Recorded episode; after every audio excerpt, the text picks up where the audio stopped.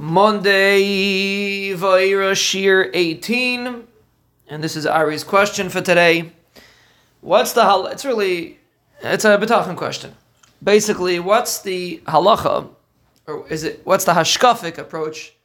Let's take an example. The example that he gave is if the last day to say Kiddush Lavana is, let's say Motzei Shabbos, and he we're standing Friday night. It's not lechatchila to say kiddush on Friday night unless you're stuck. But Motzei Shabbos, the weatherman says that it's supposed to be cloudy. So should a person say he has bitachon that it will be clear, clear on Motzei Shabbos and he doesn't have to say kiddush on Friday night, or does he say no? Maisa comes to mitzvahs. You can't have bitachon for a mitzvah. A mitzvah. You have a chiyuv to say kiddush levana. So how could you have bitachon for that? So therefore, a person should do the mitzvah the best way he can, and therefore he is mechuyev to. Uh, he can't have bitachon. He has to uh, do kiddush lavana the proper way, which would mean saying kiddush lavana Friday night. So the answer is, it's really important question. How does bitachon apply to mitzvahs? Truthfully, there should be no difference between mitzvahs and other things when it comes to bitachon.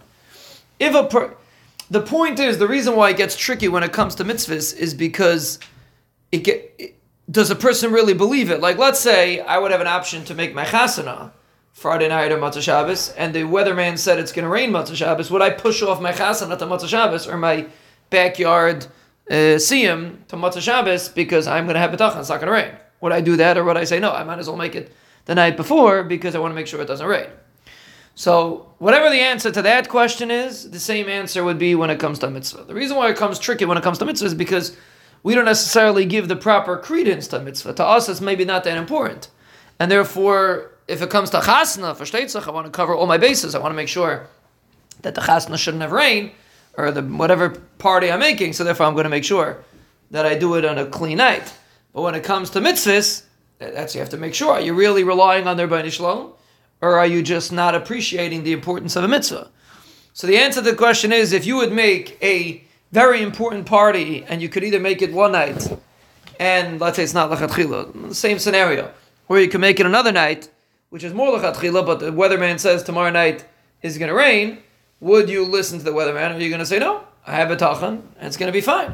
If you would have a tachan and you push it off another night, that means you have real bitachon and you wouldn't have a look back like we explained in the bitachon trip you're never going to regret, then absolutely. By uh, Kiddush Lavana, you could do the same thing. That you have bitachon, it's going to be clear.